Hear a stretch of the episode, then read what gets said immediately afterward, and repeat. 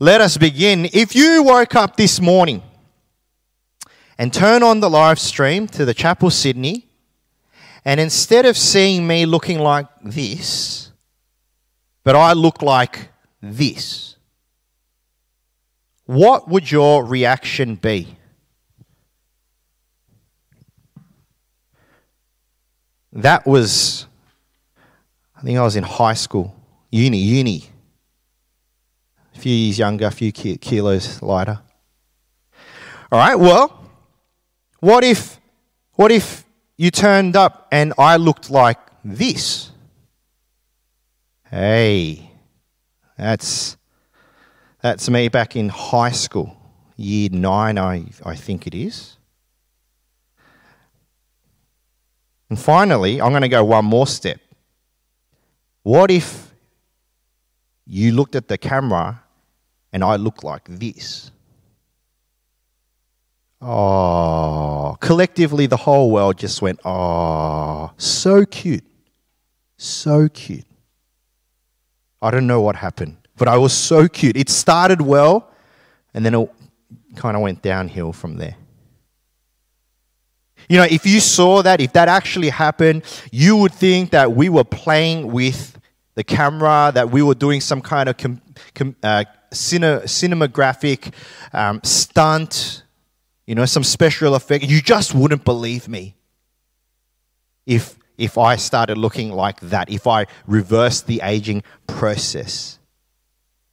And yet, when we come to Resurrection Sunday, when we talk about the Son of God coming back to life, do you question that? Do you question that? Or do you just accept it? After the death of Jesus, we we read this passage in John chapter 20 about the resurrection of Jesus. The word resurrection means to bring a dead person back to life. Jesus came back from dead to life. Surely this is not normal. Like, how many other people do you know that were dead and came back to life? Not many, if any. Some people will get that joke. But every year we celebrate Resurrection Sunday and we celebrate Jesus coming back from dead to life as if it was just a birthday. We it happens once a year. We tie some balloons on it. We sing some songs and we have a great meal together. But the question is is this really normal? Is this something that is just accepted? You know, I want us to take some time this evening to revisit the resurrection of Jesus. What happened and what does it mean for us today? And so today's passage is John chapter 20, verse 1. Let's read the first part together. Early on the first day of the week, while still dark, Magdalene went to the tomb and saw that the stone had been removed from the entrance. So she came running to Simon Peter and the other disciple, the one Jesus loved, and said, They have taken the Lord. Reached the tomb first. He bent over and looked in at the strips of linen lying there, but did not go in. Then Simon Peter came along behind him and went straight into the tomb. He saw the strips of linen lying there, as well as the cloth that had been wrapped around Jesus' head. The cloth was still lying in its place, separate from the linen. Finally, the other disciple who had reached the tomb first also went inside. He saw and believed. They did not understand from Scripture that Jesus had to rise from the dead. Then the disciples went back to where they were staying. So, as I was saying before, the tomb was a cave on the side of a mountain, and to block that tomb, a large stone would be rolled over it. Not necessarily for to stop the people coming out, because obviously they're dead. It was really for people to not get into the cave or into the tomb. And yet, when Mary Magdalene goes to the tomb, first thing in the morning, the stone has been removed. Now, she's so shocked that she runs back to the disciples and to tell them what she has seen. Now the disciples run back to the tomb only to find that the tomb is empty. The strips of linen were lying there, but there was no body. And within this amazing scene where we see a huge stone being rolled, rolled away and a dead body gone missing, we see this interesting verse in verse 8. Finally, the other disciple who had reached the tomb first also went inside. We saw, he saw, and believed. Now, it's interesting why that verse goes in there, and it reminds us of the purpose of John's gospel. John never told us about the crucifix of Jesus just to tell us what happened, but he tells us because there was an eyewitness there that saw it, that believed it, and was saved. And that is the purpose of John's gospel. So, even as I share this with you today, even as we read John's gospel again today, don't just hear it as here are some facts about Easter. Remember, John is questioning have you seen it? Have you believed it? And are you saved? Verse 11. Now, Mary stood outside the tomb crying. As she wept, she bent over to look into the tomb and saw two angels in white seated where Jesus' body had been, one at the head and the other at the foot. They asked her, Woman, why are you crying? They have taken my Lord away, she said, and I don't know where they have put him. At this, she turned around and saw Jesus standing there, but she did not realize that it was Jesus. He asked her, Woman, why are you crying? Who is it that you are looking for? Thinking he was the gardener, she said, Sir, if you have carried him away, tell me where you have put him, and I will get him. Jesus said to her, Mary. She turned toward him and cried out in Aramaic, Rabboni, which means teacher. Jesus said, Do not hold on to me, for I have not yet ascended to the Father. Go instead to my brothers and tell them, I am ascending to my Father and your Father, to my God and your God. Mary Magdalene went to the disciples with the news, I have seen the Lord. And she told them that he had said these things to her. The second scene moves back to the first character that we met Mary Magdalene. Now, she loved Jesus. And because of that love, was devastated of the idea that the dead body of Jesus was now gone. So while in tears, she looks into the tomb and sees two angels who ask her, Why are you crying? She tells them that she's upset because the body of Jesus is gone. Verse 14. At this she turned around and saw Jesus standing there, but did but she did not realize that it was Jesus. Now you've got to imagine that Mary is devastated so much that she sees two angels and doesn't freak out. She sees Jesus and, and doesn't even know that it's Jesus. But while she's trying to put the pieces together, Jesus calls out her name, Mary. And when she finally recognizes who it was, she cries out, Rabboni, which means teacher. Once again, we, we see this personal nature of Jesus. To reach out, to speak the name of Mary would have been the most comforting thing that Mary needed at that moment. And then Jesus tells her to go and tell the other disciples of the news to declare, I have seen the Lord. Let's go to the final scene in verse 19. On the evening of that first day of the week, when the disciples were together, with the doors locked for fear of the Jewish leaders, Jesus came and stood among them and said, Peace be with you. After he said this, he showed them his hands and side. The disciples were overjoyed when they saw the Lord. Again, Jesus said, Peace be with you. As the Father has sent me, I am sending you. And with that, he breathed on them and said, Receive the Holy Spirit. If you forgive anyone's sin, their sins are forgiven. If you do not forgive them, they are not forgiven. In the final scene, we see that the day has gone by and the disciples are meeting together, but they are huddled behind locked doors. Why? Well, the Jewish teachers had their leader killed, murdered on the cross. And suddenly the body had gone missing. So, who do you think? Who do you think would have been the most likely suspects to have taken the body? The disciples. And so they're huddled behind locked doors, fearing for their future, fearing for their lives. And we see that Jesus turns up beside them. We assume that he just kind of went through the wall. And he says to them, Peace be with you. Now, whether the disciples would have understood what actually just happened, to hear those words, peace be with you, would have been so comforting. Would have been so comforting to the disciples as Jesus meets them. So that's what happens. We find an empty tomb. Jesus reveals himself to Mary, and then he reveals himself to the disciples. Now, we read this story every year on Resurrection Sunday. But when you hear it today, what does it make you think about? What kind of questions come up when you think about what actually happened in this story?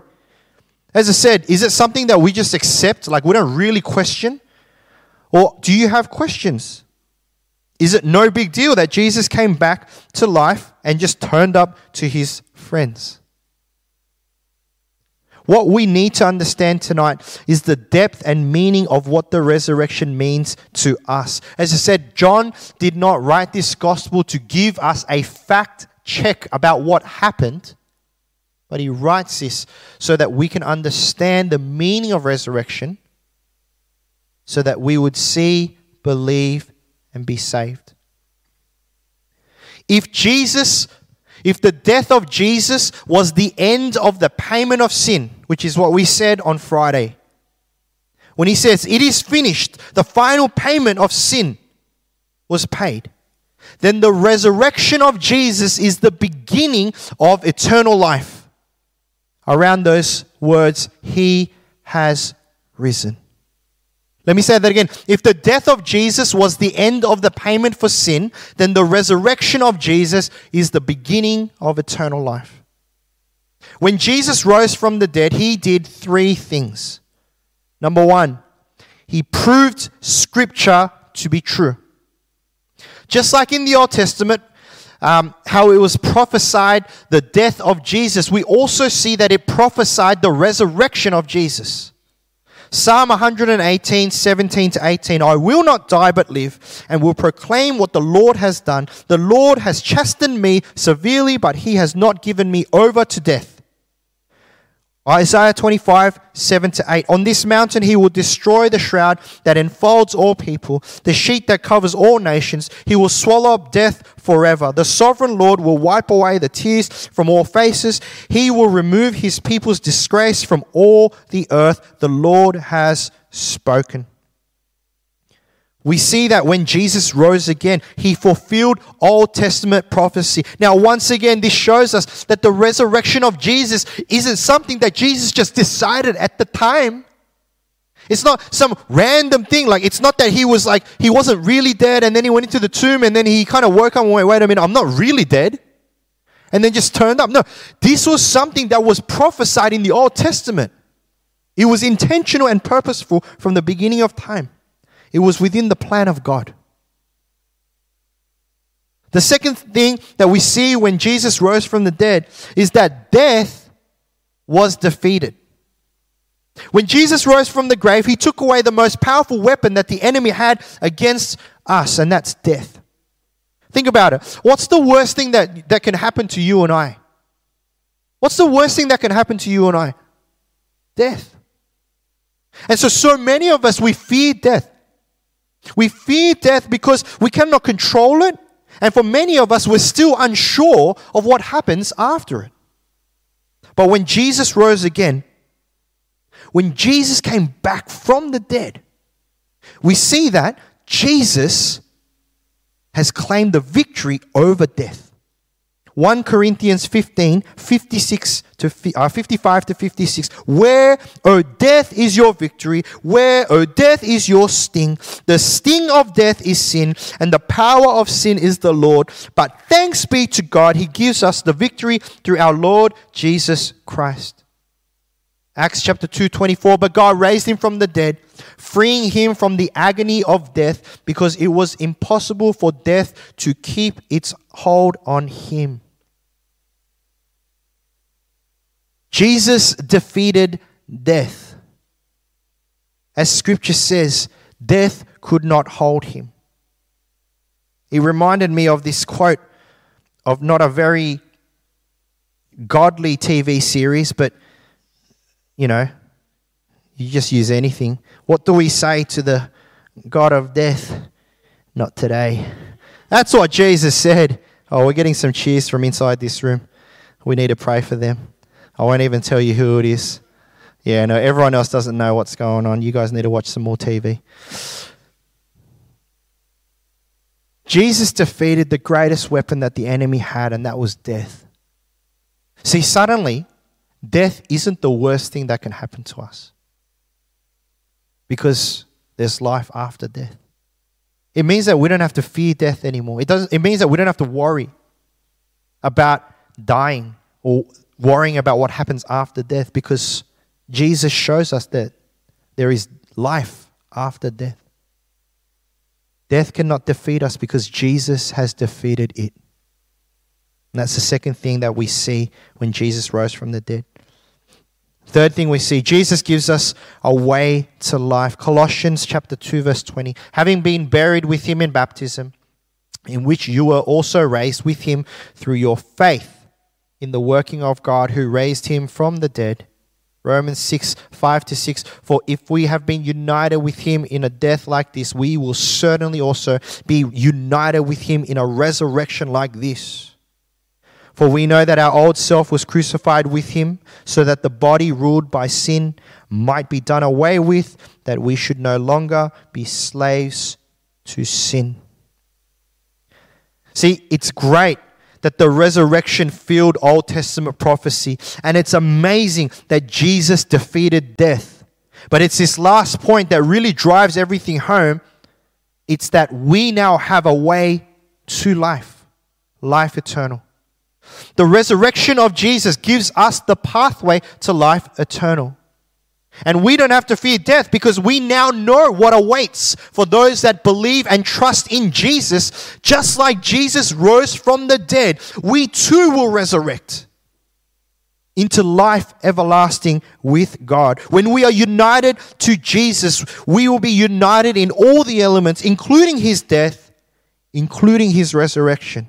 So even after we physically die, which we all will, we know that Jesus has set us a path for us to follow that leads to life everlasting. Now, there's a fourth point that's not in the slides that I just thought of maybe like 10 minutes ago. And this is a live stream, so we just go on the fly. the fourth thing that we need to understand, which is really important, is that Jesus is now alive. He rose from the dead, and later we'll see he ascends into heaven. And this is important because we worship a God that is alive. We don't worship some historical figure. We don't worship some, some uh, mythological idea. We worship a God that lived on earth, died, rose again, ascended into heaven, and is seated at the right hand of the Father. He is alive. And that's something that we need to remember.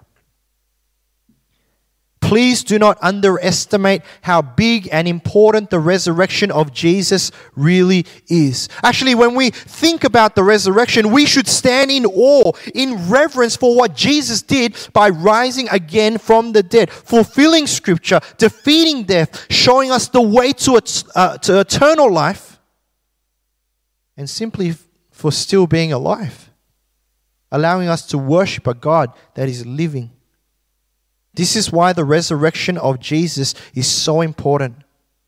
And actually, if you think about it, it's really mind blowing. It's not something that just happened, but it's something that happened that leads us to eternal life with God. As I said before, if the death of Jesus was the end of the payment of sin, then the resurrection of Jesus is the beginning of life eternal. John chapter 11, verse 25 and 26 reads this Jesus said to her, I am the resurrection and the life. The one who believes in me will live, even though they die, and whoever lives by believing in me will never die. Do you believe this? Let me read that again. I am the resurrection and the life. The one who believes in me will live, even though they die, and whoever lives by believing in me will never die. Do you believe this? What an amazing statement that Jesus says. That if we believe in him, that even though we die physically, we will live. And whoever believes in him will never die. This is what Jesus promises us. When we put our faith in Jesus, when we put our trust in Jesus, when we recognize that Jesus and his death paid the penalty of our sin, and when he rose again, it led us into life eternal. That when we believe in him, that we get to live forever. That's what Jesus offers us. But it's this question at the end of that verse that I believe that we need to ask ourselves today. Do you believe this?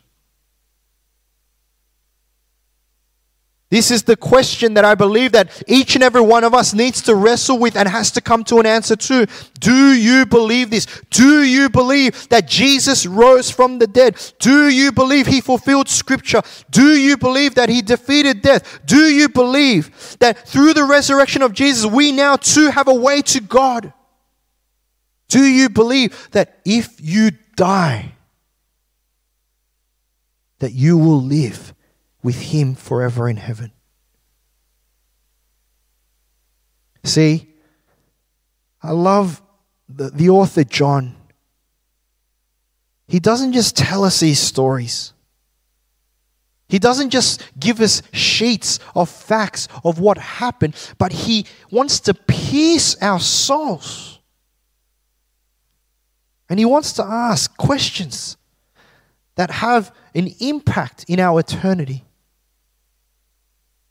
Friends, clearly in Scripture it says that if we believe that Jesus is our Lord and Savior, that when we recognize Him as the one that paid the penalty for our sin, and that He died and then rose again, and that if we believe in Him, that we will rise again too after we die. It tells us clearly that we have life everlasting, eternity in the house of God. Man, we live in some crazy times. You know, I know that in Australia, um, you know, all the social distancing measures and things like that. The reason why we can't gather at church, you know, the government has a, has a reason for that. Um, we're hearing some really good statistics, but we know that, you know, if you're in other parts of the world, it's not as, as, as, as controlled. And, you know, we're praying for you guys. But I think this is a very real question that each person has to really wrestle and grapple with is what happens when I die? Like you may not die through the coronavirus, and I really hope that you don't. But when you die, do you know what's going to happen? Do you know what's going to happen with your life? Do you know what's going to happen in the, in the future? And this is a great opportunity, really, for, for believers to speak to their friends and families about their faith. And start with that question hey, if you knew you were going to die, do you know what would happen or what happens after, after that?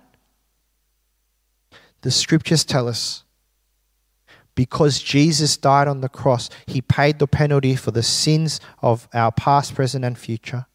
And because he rose again from the dead, that he showed us a way into life eternal. And underlying all of that is this idea that we cannot do that for ourselves and that Jesus has done that for us because that was the gift of God. And that's what we call grace. Friends, we cannot make our way to heaven on our good works. It can only be done through the death and resurrection of Jesus. The question is do you believe that? Can I tell you, some people think that becoming a Christian is so complicated. Some people think that, that becoming a Christian is you have to go through, you know, 10 steps. No, no, no. It's, it's actually quite simple. It's just that. Do you believe that Jesus died on the cross for your sin? Do you believe that Jesus, when he rose again, gave us the path to eternal life in heaven? And do you believe that Jesus is your Lord and Savior? If you're not a believer and you're joining us, uh, you've been part of our community, or maybe you're at a friend's house and they just happen to put this on in the background. But maybe this is something that you want this Easter more than a holiday and more than, like, what are you going to do with a holiday now, right? You're still stuck at home. Like, more than uh, gifts and eggs and whatnot, like, how about the gift of eternal life? How about the peace of heart knowing that even if you were to die today, that tomorrow you'd be in heaven with God? Well, if that's the case, I want to invite you. I want to invite you to, to make the declaration in your heart that Jesus died for your sin, that Jesus rose again to show us the way to heaven, and that when we put our trust and faith in Him, that we get to follow Jesus there. My prayer over this Easter weekend is that we would understand the significance of these two phrases it is finished and He has risen. And just like the disciple confessed in verse 8, he saw and believed that that would be your response today. That you saw, you believed, and you were saved. Let's pray.